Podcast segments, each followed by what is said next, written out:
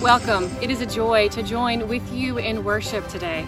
My name is Reverend Dawn Douglas Flowers, and I serve at Parkway Hills United Methodist Church in Madison, Mississippi. Over these next summer months, we will be looking at some family favorite movies and thinking about what they tell us about our story of faith and the story of our God. We would love to know who is worshiping alongside us. Feel free to reach out to us, send us an email, ask us any questions you may have or simply let us know how we may be church for you. And if you're in the Madison area, we would love for you to join us on our campus um, any Sunday morning at 10 a.m. I look forward to spending the summer at the movies with you. But now, let us prepare our hearts and our minds to worship God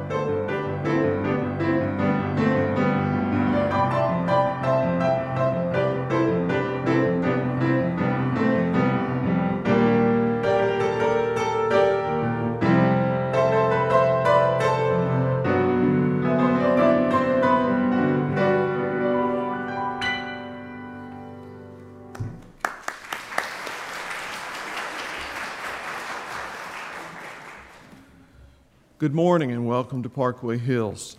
Our call to worship this morning is a, a, chorus that is set to a very familiar tune, but the words are a little different in the verse. I'm going to ask you to stand together as we sing through this chorus twice. Please stand.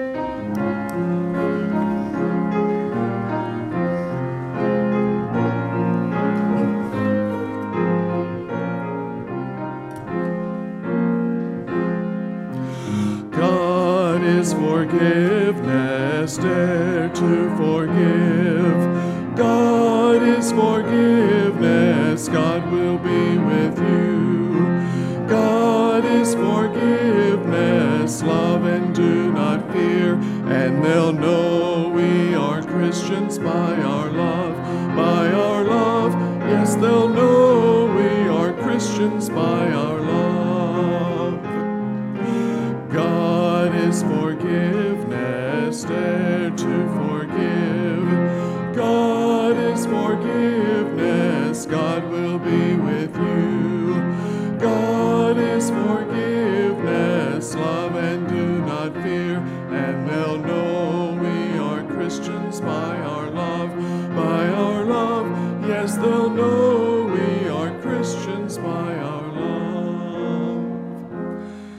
Remain standing and join with me in reciting our opening prayer.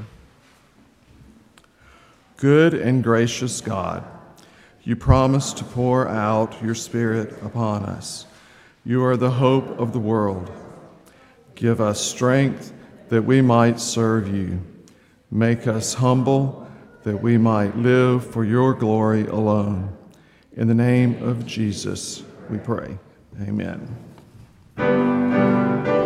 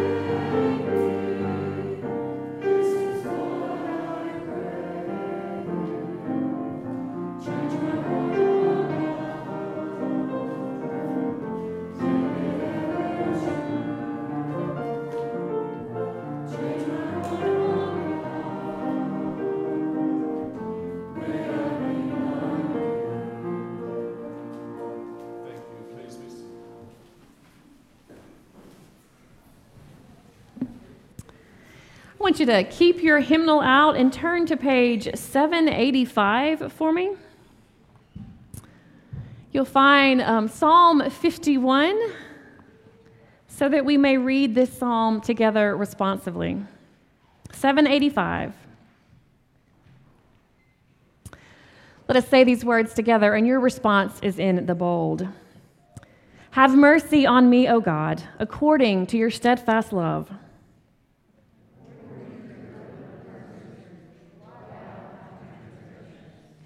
Wash me thoroughly from my iniquity and cleanse me from my sin.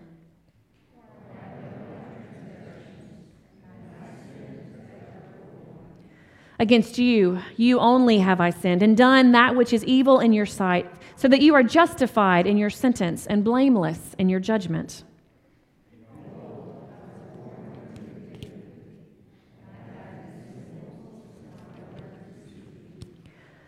Behold, you desire truth in the inward being. Therefore, teach me wisdom in my secret heart.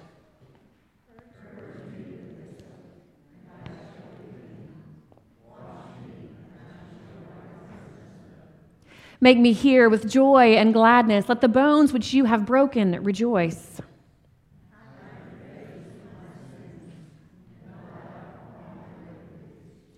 Create in me a clean heart, O God, and put a new and right spirit within me.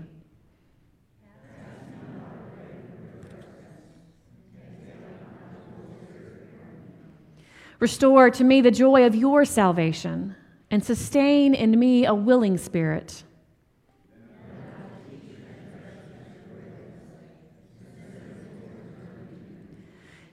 Deliver me from death, O God, God of my salvation, and my tongue will sing aloud of your deliverance.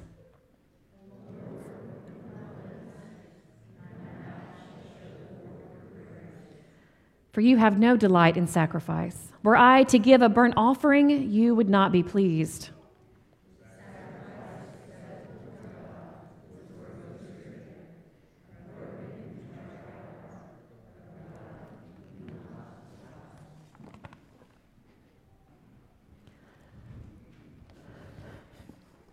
I'd like to invite all the children to join me at the front.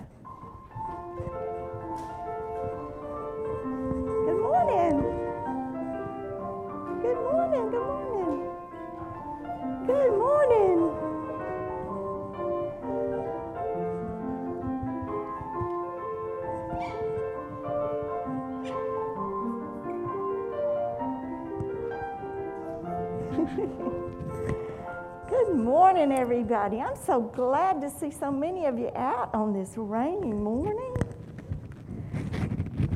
Everybody okay? Okay. Good. All right. I want to ask some I want to ask you some questions this morning. Ready for some questions? What is a rule? What's a rule? It's something, it's kind of like a command you have to follow. Okay, okay. Emma? It's something that you have to follow. Okay, all right. Anybody else? All right, somebody give me an example of a rule that you have to follow. Um, I have to follow a rule. What's that? I have to follow a rule. I have to follow my dad. Okay, okay. I have to follow. Uh, I have to follow my dad and my mom. Okay, all right. You can't go into any stranger's house without uh, if you're not invited. Okay, there's a good rule. There's a good rule. And what, um, what, uh, why do we have rules? Why? Uh huh. To keep you safe. To keep us safe. Exactly. So we obey the rules to keep us safe, right? Okay. Let me ask you another question. This one's a little bit harder. If you break a rule, will your parents still love you? Yes. Okay. What if you break a rule, what would you say to your parent? Sorry. sorry, and you, you, would, you would say you were sorry and you try not to do it again, right? Okay. Will your parent forgive you? Absolutely. They will say, I still love you, even though you broke a rule. I know you're sorry, and I know you will try not to break that rule again. All right, another question. Does God give us rules? Yes. Yes, He does. God gives us rules. Where can we find? If you take the tool away from the parents, they might get sad. That's right, that's right. And where could we find some of God's rules? Uh huh.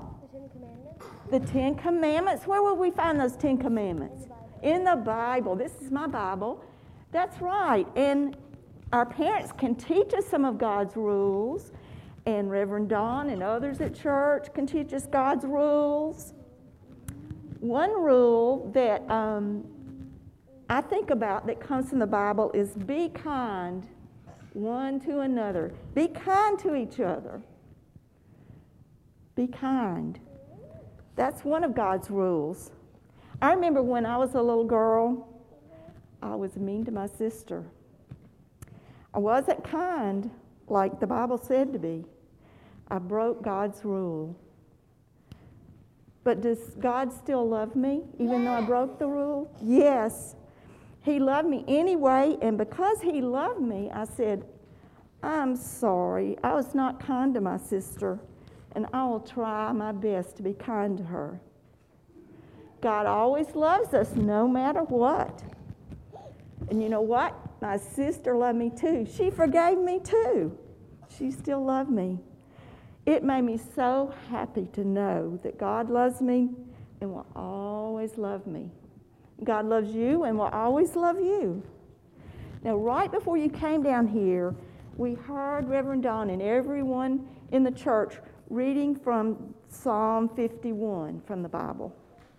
Now, this is a version of Psalm 51 from this book, Psalms for Young Children. This one's a little bit of a shorter version than the one that we read out loud a few minutes ago, but it's, it means the same thing. But I know it's true. It's true, you're right. Hey, God is on a flower. Uh, look, look at that. Yeah. When I do something wrong, forgive me, God. I want to feel like I've just been washed in clean water. I want to be like brand new snow. I feel so happy when you forgive me. So, when God forgives us, that makes us very happy. Let's pray together. Everybody ready to pray together? God, thank you for forgiving us when we do something wrong. Thank you, God, for always loving us. Amen. Okay, children uh, ages three through kindergarten can go with the Huffstatlers upstairs.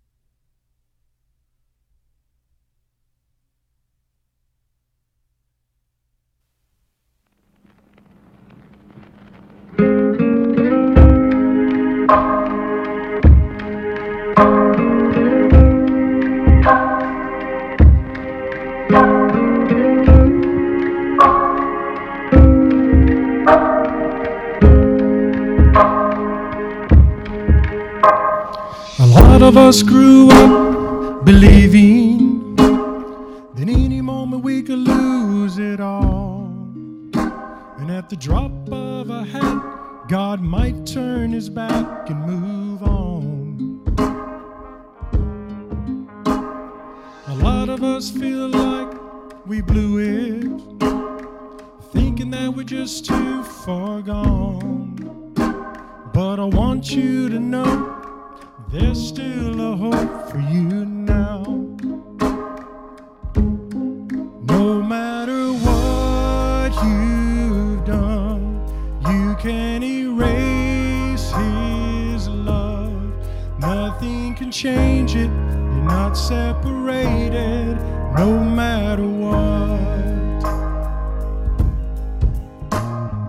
There's never been a better time to be honest. There's never been a better time to get clean. So come as you are, run to the cross and be free.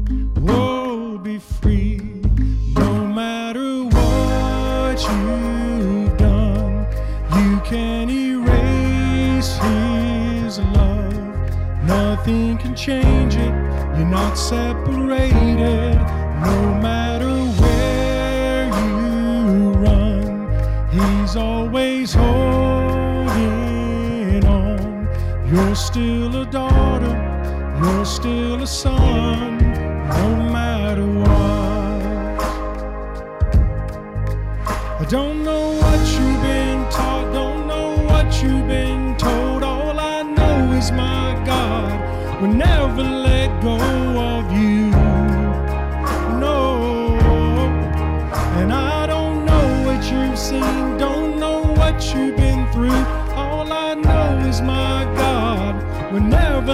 go of you.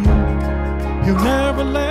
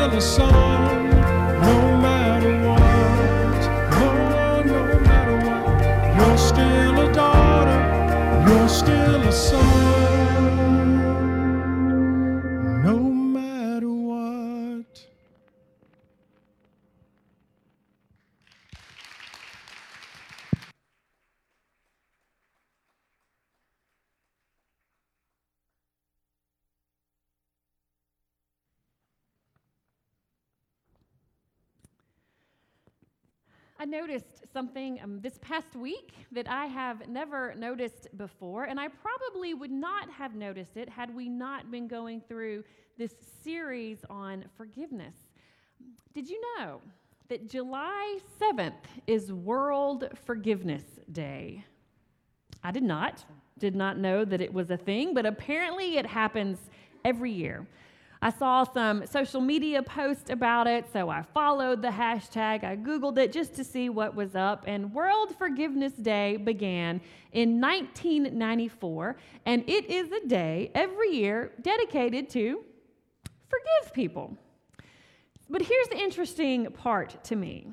The more I read about it, the more posts and quotes I saw about it, I realized something. The majority of the message about forgiveness for that day is this um, I need to forgive because it isn't healthy for me to hang on to hate and bitterness and anger. Um, here's one person's comment I saw, and I'm sure this will resonate with all of us. It took me a long time to understand what it means to forgive someone. I always wondered how I could forgive someone who chose to hurt me. But after a lot of soul searching, I realized that forgiveness is not about accepting or excusing behavior, it's about letting it go and preventing their behavior from destroying my heart. Now, we, we can all say we agree with that, right? I mean, we, that makes sense to us. There's so much truth in that statement. And to be honest, this really was kind of how I was initially approaching this series. Forgiveness is something that I do, that I practice. One, because my faith in Jesus Christ tells me to, and also because it is a healthier and more whole way to live. But as I said last week, as this series began, the more I read scripture, the more stories I came across, the more commentaries, I, I kind of shifted. I realized that our Christian understanding of forgiveness, well, it's a little different. It has a different starting point than what we kind of hear focused on around us. So, prevailing culture has kind of twisted forgiveness a little bit to make it all about me. I need to forgive you because it will be better for me to do so. Sadly, we tend to do this with most things, don't we? Shift things to make them more about us. Um, like somehow we are never the ones that are in need of receiving forgiveness. And what I thought about um, in light of our story of faith is that this version of forgiveness, this focus on forgiveness, I need to forgive so that I can let go and move on.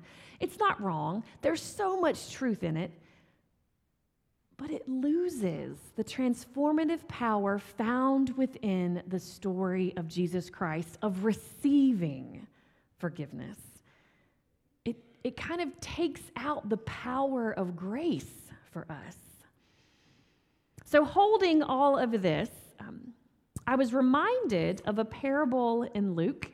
It's about two people who come to the temple to pray, but they come and they offer prayers in very different ways. Um, it's found in Luke 18, verses 9 through 14. And as we prepare to hear God's word this day, let us pray.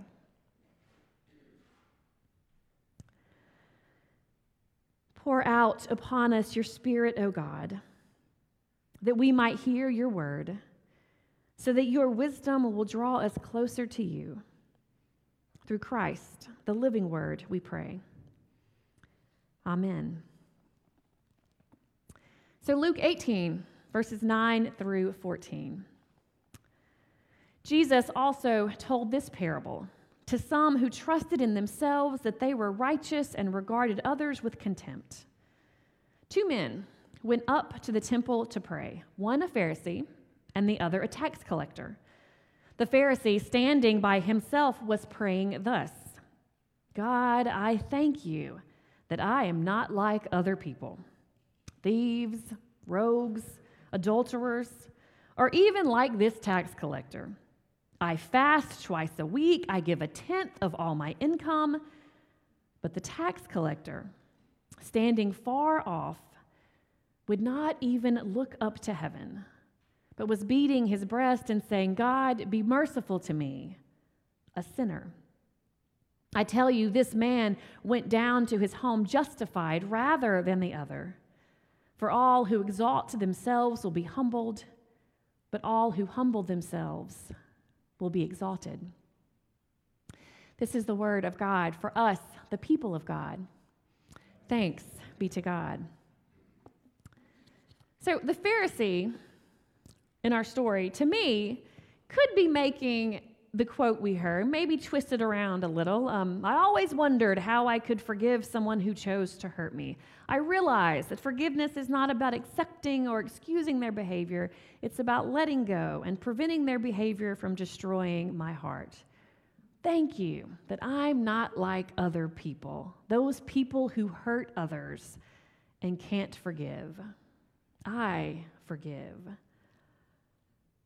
Now I know there's nothing, like I said, wrong with that statement. It holds so much truth. But think about that line from the Lord's Prayer that we say every week and how it begins Forgive us our trespasses as we forgive those who trespassed against us. It starts with us. Forgive us. Let us experience forgiveness so that we may be a people who forgive. So here's this Pharisee, a religious leader. His very life is about doing all the right things so that he may live into his faith in the best possible way.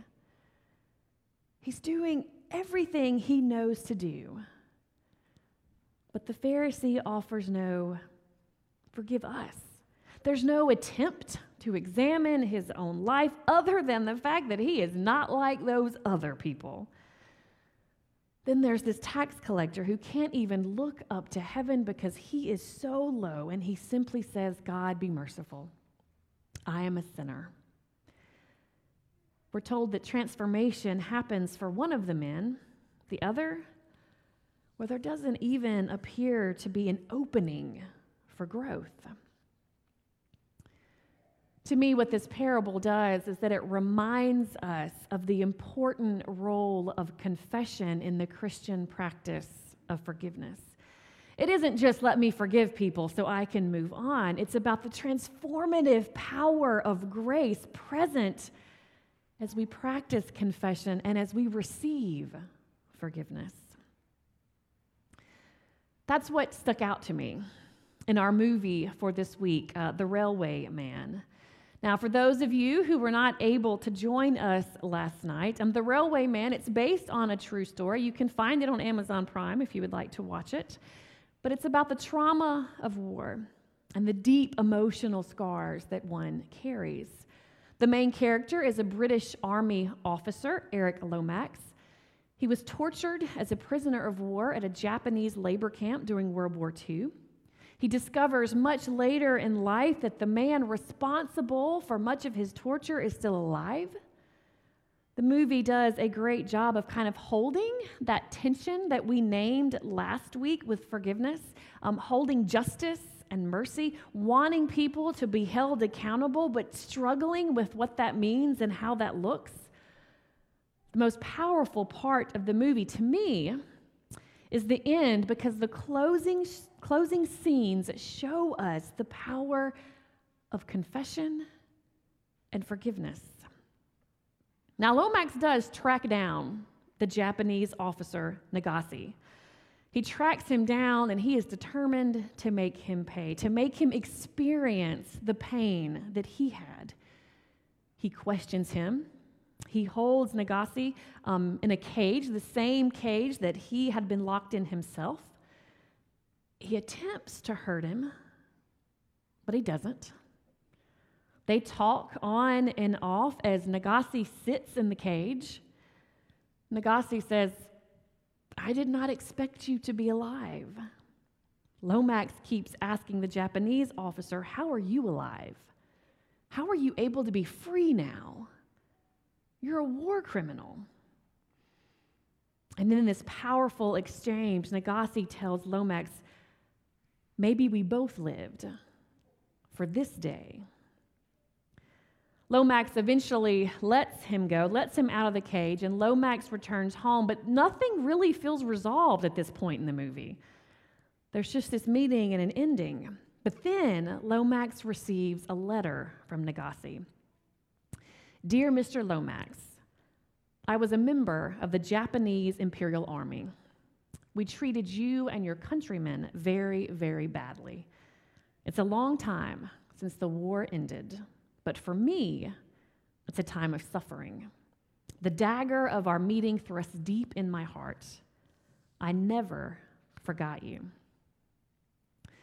So, spoiler alert the final scene is the two meeting where Nagase, much like the man in our parable, can't even raise his eyes to look at Lomax. Nagase says, I'm sorry. I don't want to live that day anymore. And Lomax says, Me either. Then he hands Nagase a letter. Dear Mr. Nagase, it says, the war has been over for many years. I have suffered much but I know you have suffered too. While I cannot forget what happened, I assure you of my total forgiveness.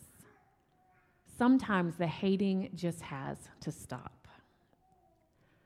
It's at this point in the movie that Nagase just breaks.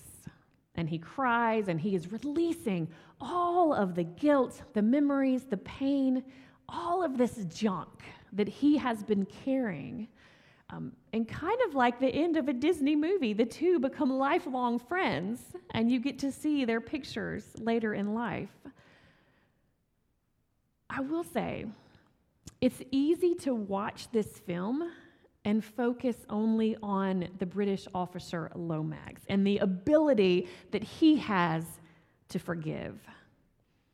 But the power in that final scene, the resolution only comes about because Nagase confesses and receives forgiveness. This is the power that we miss when we make forgiveness all about our ability to forgive. And that's all. Grace is experienced when we open ourselves up, when we lay broken and bare before God, and then come to fully understand what it means to hear those words I forgive you. To believe that we can be made whole again, that we don't have to live that day anymore. Whatever that day is for us. As one theologian says, confession, naming us as we are, well, it opens us up to God, leading us toward what we yet might be. This is what the Pharisee in our gospel lesson was missing. If you read through it, his words imply that he was already where he needed to be, no more growing or learning to do.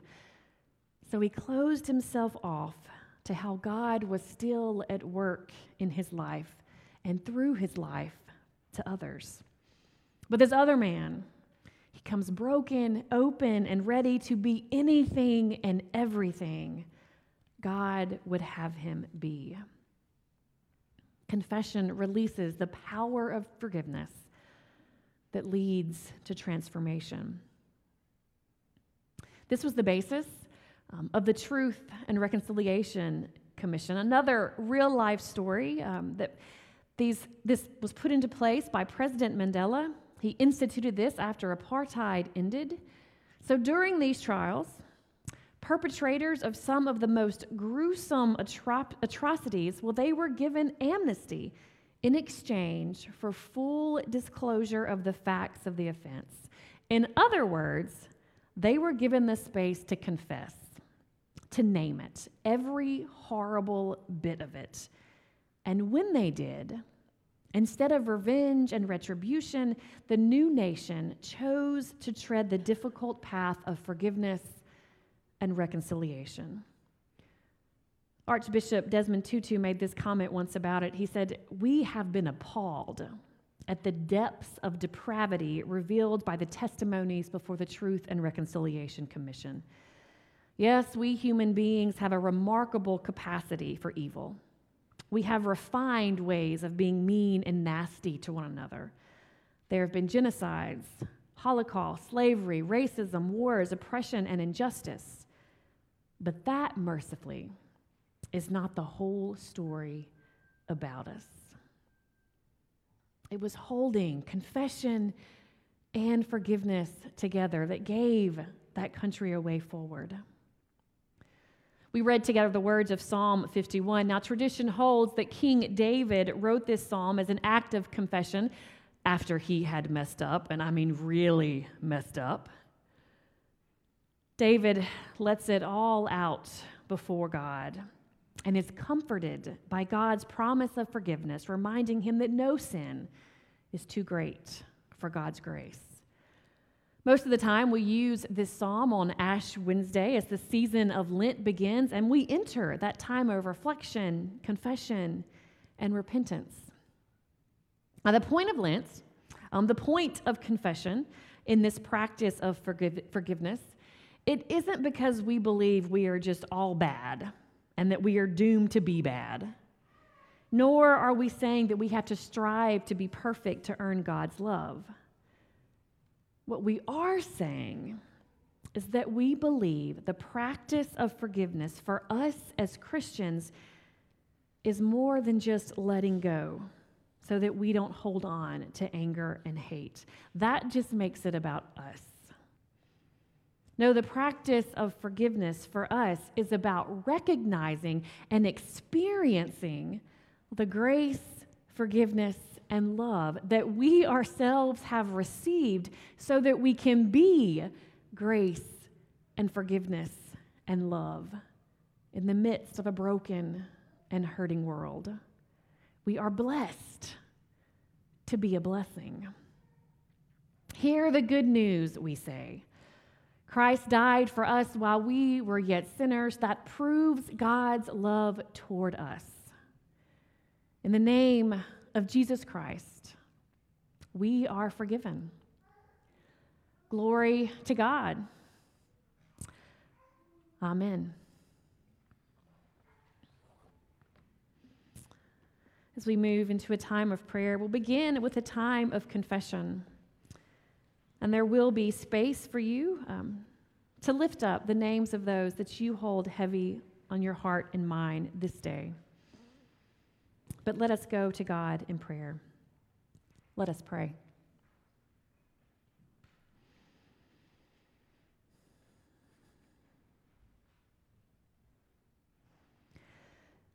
God of grace, no words can express the depth of our need or reveal the extent of our sin. But you know us completely, O God. When deeds of iniquity overwhelm us, you forgive our transgressions. You rescue us from evil, and you clothe us with love. Humbly, we thank you. For no words can express our gratitude for the gift of your salvation. The news is so good that we can scarcely believe it ourselves. God does not hold our sin against us, but pours out abundant grace. And we give thanks. God of love, as we gather in this space today, we pray for the church in every place. That wherever people gather in your name, you enable us to listen to each other with open hearts Give your people unity, O God. Replace pride with reconciliation. We thank you for this amazing earth, for rich soils, abundant sunshine, and all the foods that you have made for our health and enjoyment. Make us grateful for your gifts so that we protect what we have. Reassure us, O God, that you desire good for your world and all the people in it, and that your provisions are sufficient. Infuse us with a commitment to share with others, especially with those who do not have such riches and who today are hungry. We pray for the leaders of our nation, for our president and Congress, for the leaders who struggle with drought and famine, destructive storms, and lack of food or shelter, for leaders of peace movements, and for those who do not know how to create just societies, for all who are suffering from the horrors of war, especially for children who do not know the reason for their pain and have no power to change their situations. We pray for soldiers, for dictators, for diplomats, and for those who pray each day for the welfare of others. We pray for those suffering from all forms of injustice, brokenness, or illness. And we pray especially for those concerns that we name now, either aloud or silently.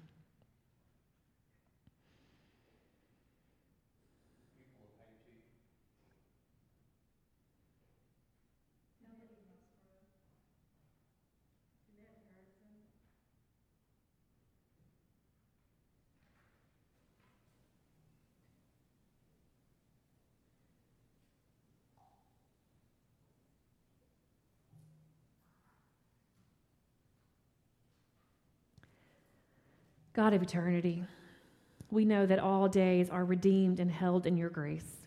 We remember with honor and gratitude all those whose lives have enriched ours, and especially those whose faith has given shape to our own.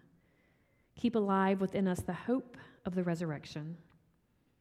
Into your hands, O Lord, we commend all for whom we pray, trusting in your mercy through your Son, Jesus Christ our Lord, who taught us to pray, saying, Our Father, who art in heaven, hallowed be thy name. Thy kingdom come, thy will be done, on earth as it is in heaven. Give us this day our daily bread, and forgive us our trespasses, those who trespassed against us. Lead us not into temptation, but deliver us from evil. For thine is the kingdom, and the power, and the glory forever. Amen. Before we move into our closing hymn, um, I'm going to invite the Grants to come forward. Um, John and Brooke and Jack and Will are coming forward to officially join the church. Um, you may not know, um, Brooke actually grew up in this church, and then they have been, you know, as, as life takes you various places. Um, John grew up at uh, Crossgates correct? I was about to say Brandon, like that's not right, but it's in Brandon. Crossgates United Methodist. They've been members at Christ, but they'll be transferring their membership here. And I just have two questions for you. Do you wish to be a disciple and a follower of Jesus Christ? Oh, he does. Look how happy he is. Do you wish to be a disciple and follower of Jesus Christ? Will you make this your church family, allowing the people of this church to love and care for you as together we serve God with our prayers, presence, gifts, service, and witness? Well, they have professed their faith in Jesus Christ and their desire to be part of your church family. Will you welcome them, love them, encourage them, and will you be their church family? We will. Well, let's welcome them. And I'm going to let y'all come back up after the closing hymn, and I hope you will come and greet them. So you can go. Go have a seat. Our closing hymn is an insert um, found in your bulletin. Um, it's a well, I think it's an older song. Maybe it's not for some of you, but I feel like this is an older song. But I love how um, it talks about, reminds us of the grace and love of Jesus Christ is what lifts us out um, of kind of the despair and gloom. It's a reminder that it is Jesus' forgiveness um, and grace and mercy that saves us. So I invite you to stand as we sing together, Love Lifted Me.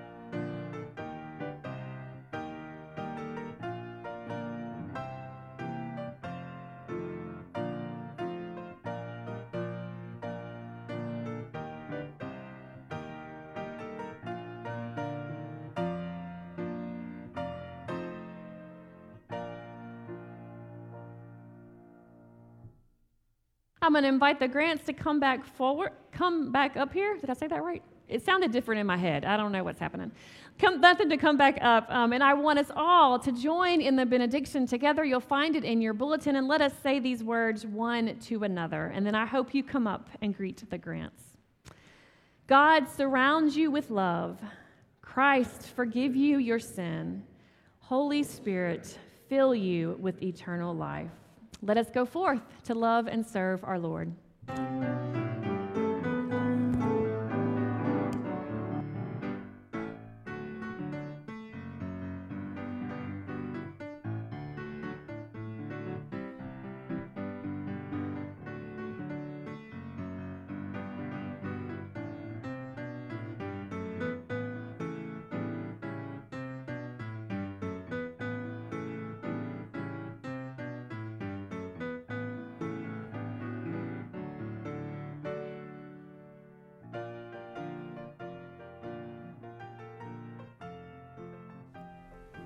Thank you for joining us for worship. If you're looking for a safe place to explore faith, or if you'd just like to learn more about this community of faith, we'd love to hear from you. Please reach out to any member of our staff with prayer requests, needs, or questions, or just to find out how to join our church family. Now, may the love of God surround you. May the love of God uplift you. May the love of God stand with you through the challenges ahead. May the love of God convince you in every situation to love. Go now to love others, even as Christ loves you. Amen.